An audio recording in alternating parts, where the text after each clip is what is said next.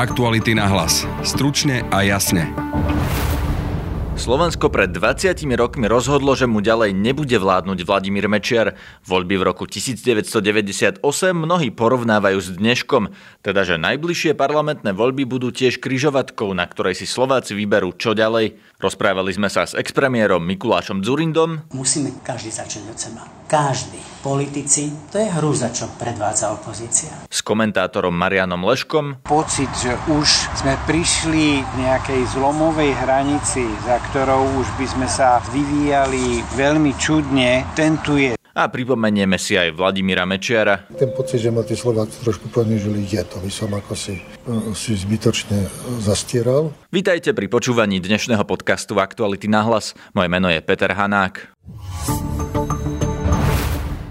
Po voľbách v roku 1998 skončil trojnásobný premiér Vladimír Mečiar v opozícii a Slovensko sa opäť zaradilo medzi kandidátske krajiny Európskej únie a NATO, do ktorých sme následne aj vstúpili. Spoločnosť bola pred týmito voľbami rozdelená na prozápadnú opozíciu a nacionalistické vládne strany. Dá sa táto situácia porovnávať s nadchádzajúcimi voľbami v roku 2020 a Vladimír Mečiar s jediným ďalším trojnásobným premiérom Robertom Ficom?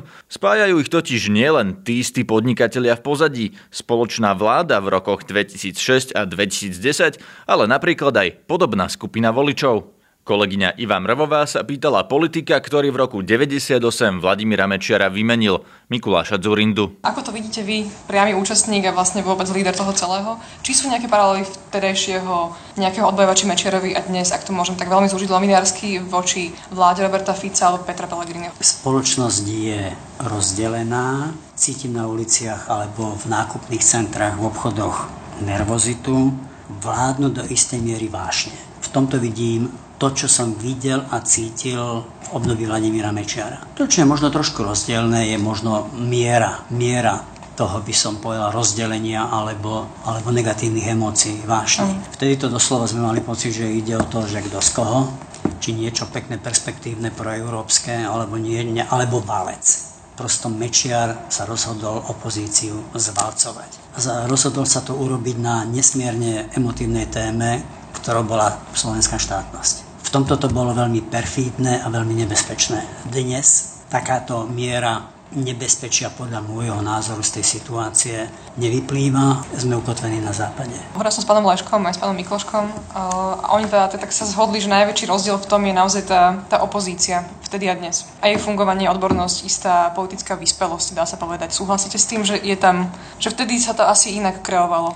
Áno, súhlasím. Ako dnes, ten odboj, tak sa áno, povedať. Áno, bol, neboli sme takí salónni opozičníci, akých vidím Salón. dnes. Čo to znamená salón? No skrátka, keď som videl, že ma blokujú v televíziách, keď som cítil, že ľudia chcú vedieť pravdu, ako to bolo s únosom prezidentovho syna s vraždou, s vraždou Remiáša. Ako je to s našim vylúčovaním z euroatlantických štruktúr? Tak som sa dal na bicykel, išiel som medzi nich. Mali sme početné mítingy, nie ako Mečiara začas na Pasienkoch, ale v Košiciach, v Spišskej Novej v Poprade, v Prešove. Soboty, nedele sme boli stále medzi ľudí. K tej otázke KDH, ktorá naozaj bola, že silná, to, teda citujem pána Mikloška, že aj to je rozdiel voči dnešku, že dnes chýba akoby nejaká silná strana so štruktúrou, na ktorú sa dalo napojiť v tom čase. Dnes neexistuje. KDH pána Hlinu naozaj je úplne odlišné KDH ako vtedy, v tom čase. Tú úlohu tej strany, ako ste vnímali vtedy a neviem, či sa dá porovnať s dneškom, či teda chcete za tieto témy, ale by som bola veľmi rada. Pozrite sa, musí byť líder, ktorý tú opozíciu začne organizovať, alebo, alebo nie je. A máme ho? No nie je. To je, to je veľký rozdiel toho, čo bolo a čo je dnes. O, to, o tom nie je najmenších pochyb. Kreuje sa, nechcem ísť do fabulácií, ale hovorí sa pánovi Kiskovi. Podľa vášho názoru na to má ako líder opozície? To ja hodnotiť nebudem. Platí staré pravidlo, že príležitosť robí lídra. Keď tú príležitosť nemá, alebo si ju nevytvorí, tak odpoveď na vašu otázku sa nikdy nedozvieme. Čo sa s tým Slovenskom musí spraviť, aby sme trošku sa posunuli, a teraz nechcem ten vágný pojem slušnosti po, naozaj teda používať, ale trošku nám je treba, hej, že, že predsa len v tomto korupčnom prostredí, ktoré naozaj prepojenia s mafiou a podobne už sú pomerne naozaj zjavné. Čo sa musí stať, ako sa dá s tou spoločnosťou čo si spraviť? Musíme každý, každý začať od seba. Každý. Politici, to je hrúza, čo predvádza opozícia. Nula bodov voliči. A potriete médiá. A ľudia sa musia namáhať. Môj otec mi hovoril, že od dobroty niekedy neviem, čo, čo mám robiť. Väčšinou ma strieskal keď som vyviedol niečo, lebo mi bolo veľmi dobre. Ja mám takýto pocit širšie spoločenský. Je nám dobre. Aj s týmito radikálmi a extrémistami? Počúvajte, neviem, či ste niekedy v živote boli v Snine, či ste niekedy boli v živote v Stropkove, v Gelnici, v Margecanoch, v Rímavskej sobote, v Čaci. Ja chodím aj dnes. Slovensko dnes sa nedá porovnať s tým, čo tu bolo pred 25 rokmi. V dedinách, kde som pomaly auto nevidel, dnes vidím dve alebo tri. Čiže ekonomické ukazovatele. V každej bráne. Protiúmerne alebo neúmerne tomu klesá aj náš záujem o to, aby sme sa správali trošku zodpovednejšie, aby sme sa namáhali, aby sme, lebo viete, keď človek myslí, to boli, aby sme vedeli rozlíšiť, kto oblbuje, kto politikárči a kto má naozaj nejaký program alebo nejakú myšlienku. Aj voliči, ako voliči nesieme veľkú zodpovednosť za to šedo, čo dnes žijeme. Mierim, mierim širšie, že to nie je iba o politickej scéne. Že potrebujeme takú širšiu spoločenskú diskusiu. Každý by mal tak trošku porozmýšľať sám nad sebou, čo by mohol urobiť inak a lepšie, aby sa to obrátilo. Medzi Robertom Ficom a Vladimírom Mečiarom sú podobnosti, ale aj rozdiely, hovorí komentátor Marian Leško. Základný rozdiel je ten, že to, čo chcel Mečiar dosiahnuť okamžite a hneď, Robert Fico rozložil na tri funkčné obdobia.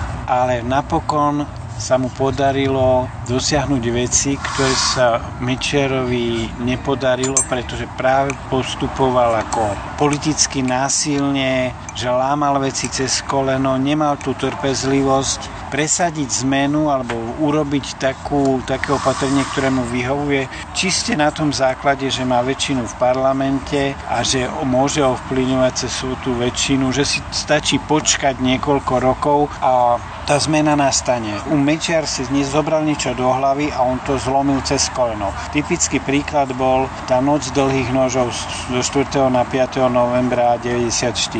Možno 50 funkcionárov štátu vy, vykopol v priebehu troch hodín. Samozrejme bol to manifestačný akt, že pozrite sa, vrátil som sa a takto budem vládnuť a výsledkom bolo, že všetci sme si uvedomili, s tým človekom nie je niečo v poriadku, Európska únia mu poslala diplomatickú notu a všetci už sme vedeli, s kým máme dočinenia. Robert Fico to tak nerobí. On to, čo chcel napríklad Mečiar s ústavným súdom, to Robert Fico urobil tým, že si počkal na tú voľbu a presadil takých kandidátov a presadzuje takých kandidátov, ktorí mu vyhovujú. On si počkal na to, keď odišli starí šéfovia z NKU, z NBU, ja neviem, úvo a zo všetkých možných regulačných a iných organizácií a v tichosti pokojne vďaka koaličnej väčšine dosadil svojich ľudí tak, že je naozaj kontroluje tých, ktorí by ho mali kontrolovať.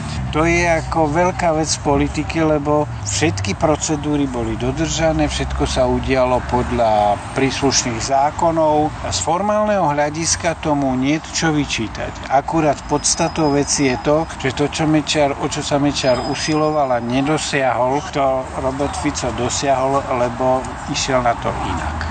Marian Leško vidí podobnosti aj medzi koncom mečiarizmu a Roberta Fica. Kontrolné a regulačné orgány a nezávislé orgány, aké by mali byť policia, prokuratúra a súdnictvo, sú čoraz viac v politickom područí že tá politika nesleduje verejný záujem, ale že je to opäť nastavené tak, aby z toho mali profit e, ľudia, ktorí nejakým spôsobom sponzorovali, sponzorujú alebo nejak inak ovládajú e, vládne politické strany.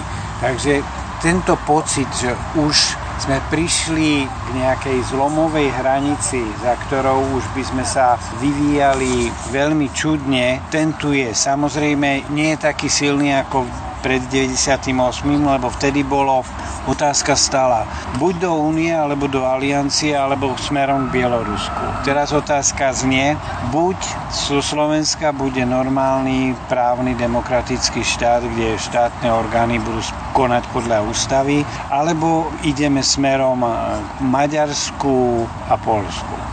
Čím viac tých podrobností ako do toho zahrňame, tým viac je tá podobnosť obdobia 98 a 2018 taká až nepríjemná, pretože únos sme mali vtedy, únos máme teraz, vražda bola vtedy, vraždu máme teraz. Samozrejme sú to také ako povrchové analógie, ale zase na druhej strane dosť veľa ľudí práve cez takéto analógie vníma spoločenskú situáciu. A to vedomie toho, že naozaj sa aj blížime k nejakému zlomu, že ak za tú hranicu prejdeme tak, že to tu bude ďalej pokračovať, tak tá náprava bude oveľa zložitejšia, ak vôbec bude možná, tak toto podľa mňa už v tej spoločnosti narastá čom sa teda podobá správanie Fica a Mečiara? Pýtali sme sa aj politologičky a sociologičky Sone Somoláni, ktorá Vladimíra Mečiara poznala ešte z čias, keď pôsobila vo vedení verejnosti proti násiliu,